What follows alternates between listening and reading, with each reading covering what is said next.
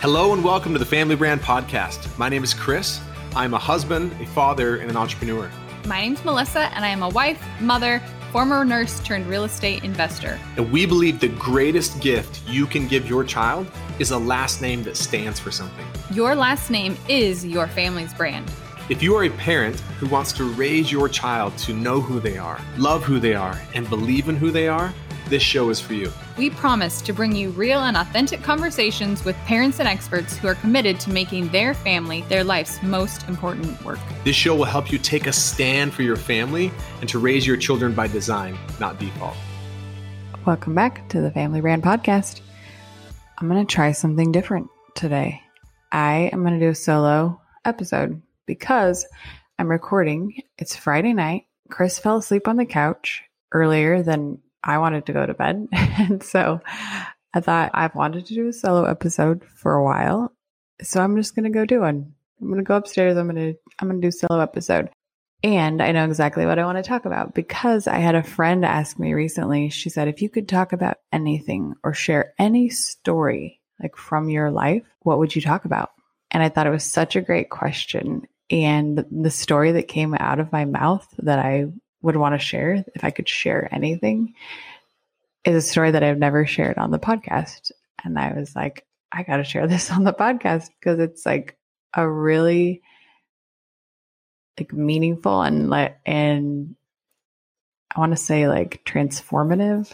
it was a transformative experience for me in my life and like I said I've never shared it. So I want to do that. And also I read this week on I was, reading something that, that talked about doing solo episodes of podcasts, and it said they should be about 10 to 15 minutes. And I, up until that point, I always thought, like, oh, I don't know if I could talk for 30 minutes and do a solo episode. But when I read that, I thought ah, I could talk for 10 minutes. So here we go. The story, if I could share any story, this would be it. And I love sharing this story because it's like such a great story. So it's about my youngest daughter, Indy. It's about her birth. And she, to give a little like background, she's, like I said, Indy is my youngest child. She's my fifth child. So I've had five very different deliveries. My first was in the hospital with an epidural. My second was in the hospital without an epidural. My third was with a midwife and it was a home birth. My fourth was with a midwife and it was at her birthing center, which kind of felt like like giving birth in a doctor's office kind of. You get to go home like a couple hours after you deliver and I just really loved that. And then my fifth I plan to do the same way in in the birthing center. And so by the time your fifth pregnancy rolls around, I felt like I kind of knew what to expect. My two prior pregnancies had gone over like 10 to 14 days and over my due date. And I felt like this pregnancy is going to go late. And that's just what I expected. So when Chris approached me about a month before my due date saying like, Hey, I have this client that wants me to fly out to Hawaii to do some work with them we're looking at a date that was about two weeks before my due date, I thought, oh yeah, like I'm not even going to have her until two weeks after my due date. So that will be fine. You can imagine where this is going. so Chris went, he went out of town, he went to Hawaii and every day he would just check in like, Hey, how are you? Like, and then every day I would say, doing great, not having the baby today. I'm not having contractions. And like, it went like this for two or three days. And then one day, I think it was on a Monday, he, same thing. I was like, I'm not having the baby today. I'm not having any contractions. And then later that morning, I went to a appointment with my midwife and same thing. I was like, I don't, I don't want to have the baby like right now. Chris is out of town. So we didn't do anything to like get my delivery started, like anything. She's just like, okay, great. I'll come back next week or whatever. And after that, I went to go, I had a babysitter for a minute. So I was like, I'm going to go to Target and walk around. So I started walking around in Target. And while I was walking around, I was like starting to have contractions. And I was thinking, no, like, I don't want to have the baby right now. So I'm going to go home. I'm going to make sure I'm super hydrated. I'm going to lay on the couch and these contractions are all going to go away. So I did, I did just that. Went home, laid on the couch, relaxed as much as possible, just started drinking like water and they didn't go away. And my pregnancies tend to go, or my deliveries rather, they tend to go really fast, like once they get started. And so I realized shortly thereafter that okay, these these contractions are getting closer together and I think I might have the baby today. So I messaged Chris. I'm like, my contractions are starting. Like, I'm not joking. I might have the baby today.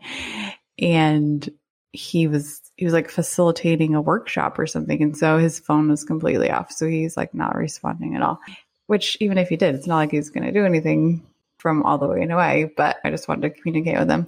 And so I thought, okay, I, I should call my mom and I should have her come and get me. Like I gotta have, I gotta find someone to take me to to deliver to, to the birthing center. So my mom lives like 15 minutes from me. And so I called my mom and as soon as she picked up the phone, I like started crying just hearing her voice because I knew like I'm having the baby today. And that's what I told her. like through my tears, I was like, I'm to have the baby today and Chris is out of town and will you come and get me and take me to the birthing center? And she was like, yes, yes, I'll be right there. So she like jumped in the car and she started heading over to my house and my younger sister happened to be there too. I think she was in, I don't know, a senior maybe. She was older, 17, 18. So she jumped in the car with my mom. They both started heading over. The plan was, okay, my sister's going to stay with my kids and then my mom will take me to the birthing center. And seven or eight minutes go past and my contractions are getting like harder and they're getting stronger and they are very close together. And I've given birth before. Again, this is my fifth time. So I am feeling like you're going to have the baby like any minute. And I did not, I felt like I cannot do this. Like I am completely alone, like in this house. I cannot do this. I cannot give birth alone here in this house. And like the minute I thought that, it like this, like the next thought was just like planted into my head. And it was like, I can do all things through Christ, which strengtheneth me. And it's a scripture in Philippians and Philippians 4:13, which is it was a scripture that I could never have quoted from memory. And it was just like this beautiful, I mean, I'm sure I've heard it before, otherwise I wouldn't even know where it even came from. I wouldn't even know the words to like to hear, I guess. But the minute I heard that or thought that, I knew I could do it. I was like, I don't know what this is going to look like. I might deliver here at the house by myself, but I know that I'm not alone and I know that I can do it. And I had like so much strength and courage and I don't know. I just knew I could do it. And so it was just a complete like shift in like an instant for me from being like I can't to like yes I can and I can I can do this like because I'm not alone. And the end of the story is my mom was still like 5 or 6 minutes away. My water had broke at this point and my mom like pulled into the house and I'm standing out there like with my baby carrier, my bag like ready to go. I jump in the van. We like rush over into the birthing center. It was a miracle. Like I willed myself. This is my only explanation. I willed myself to not have contractions on like the five minute, six minute drive to the birthing center. We hit every green light. My mom like pulls in and I walk past the receptionist. She's like, Hey, how are you? And I'm like, I'm going to have the baby. I walked back to the room. She's like, okay, I'm going to send in a midwife. So she sent in a midwife to the room and I realized like, oh, like I still had my, I still had some pants on and I realized, okay, you can't give birth in pants, which obviously I knew, but my, what I wanted to wear to give birth, I had left it in the car. And so I told my mom, it's like, oh, shoot, I left my dress that I wanted to wear. I left it in the car. Will you run and get it? And she's like, yeah. So she went out running out to the car, and the parking lot was, I don't know, 10 feet from from the entrance, probably of the birthing center. And then I was in a room just beyond that. So it was so close. It wasn't like she had to go walking around the building anywhere. It was like right there. So I sent her out to get my dress. And right as she was walking out, I felt like my first contraction coming since I had been there. And for the first time, I felt like, okay, like it's safe to push because every other time I had have had a contraction, I had thought like, okay, I cannot like push at all because I can't give birth in the car. I can't give birth at my house. So this is the first contraction that I felt like, okay, I'm gonna try and push on this one and just see like where we're at. So I felt the contraction contraction coming. I like started pushing, and I realized at the beginning of that contraction, this baby is coming on this contraction like right now.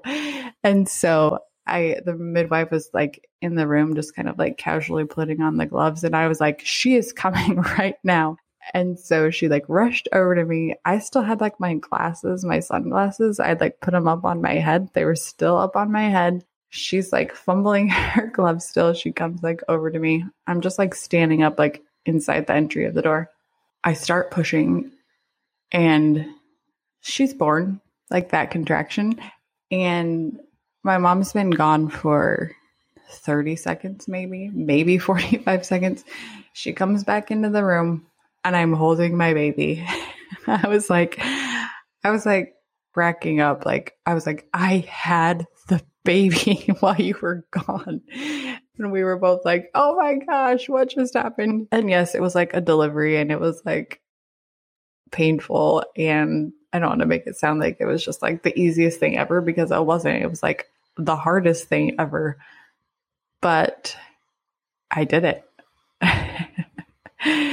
and I I don't know, that experience was just the coolest experience for me.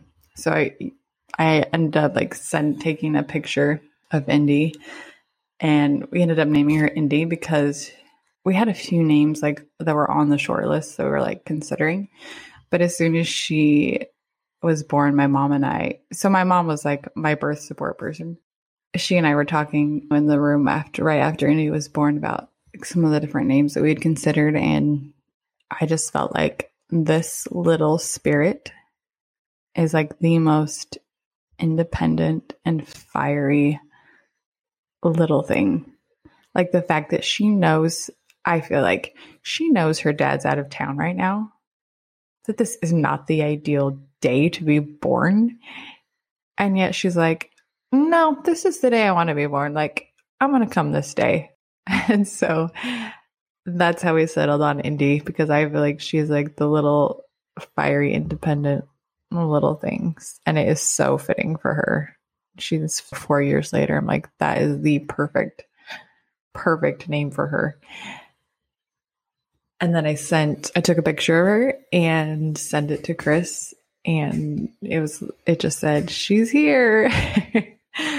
and the text prior had just been the one where I said, I'm having the baby today. I'm not joking. And then I sent the one, she's here. It was like less than an hour later. and then he was still facilitating his workshop. And so he turned he turned on his phone like shortly thereafter. They were going to a lunch break or something. He turned on his phone and he was like, What? and he told everyone there, he's like, I think my wife just had a baby. And they were all like, What? and so, yeah, Chris missed, the birth completely.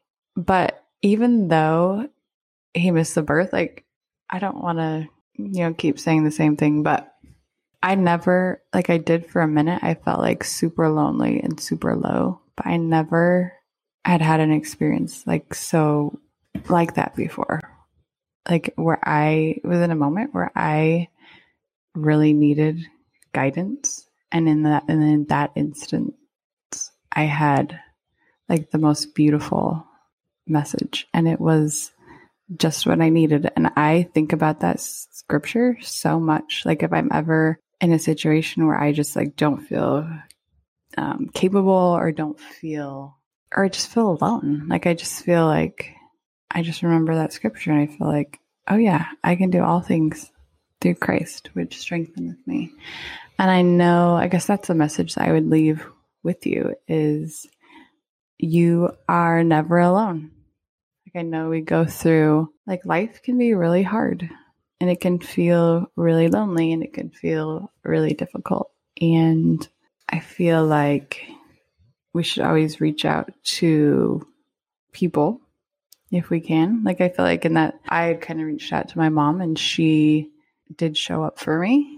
But there was a moment after that where I was like, she's not going to make it in time. Like, she's not really going to be able to help me, like in the way that I feel like I need right now. So I, I would say reach out to God. If there's something that you're facing right now that feels like too big or too much to do alone, then don't do it alone. I'd say do it with do it with Christ because you can do all things through him. We'll see you next week. Hey there, thanks for listening to today's episode. To show our appreciation, we want to offer you a free gift. We have an incredible online course you can get now by going to familybrand.com or by following the link in the show notes. And while you're there at familybrand.com, be sure to follow us on social media so that we can go on this journey together. Lastly, if this podcast has impacted you, we ask that you share it with another powerful family in your life and be sure to subscribe or follow so you never miss an episode. We will see you in the next episode.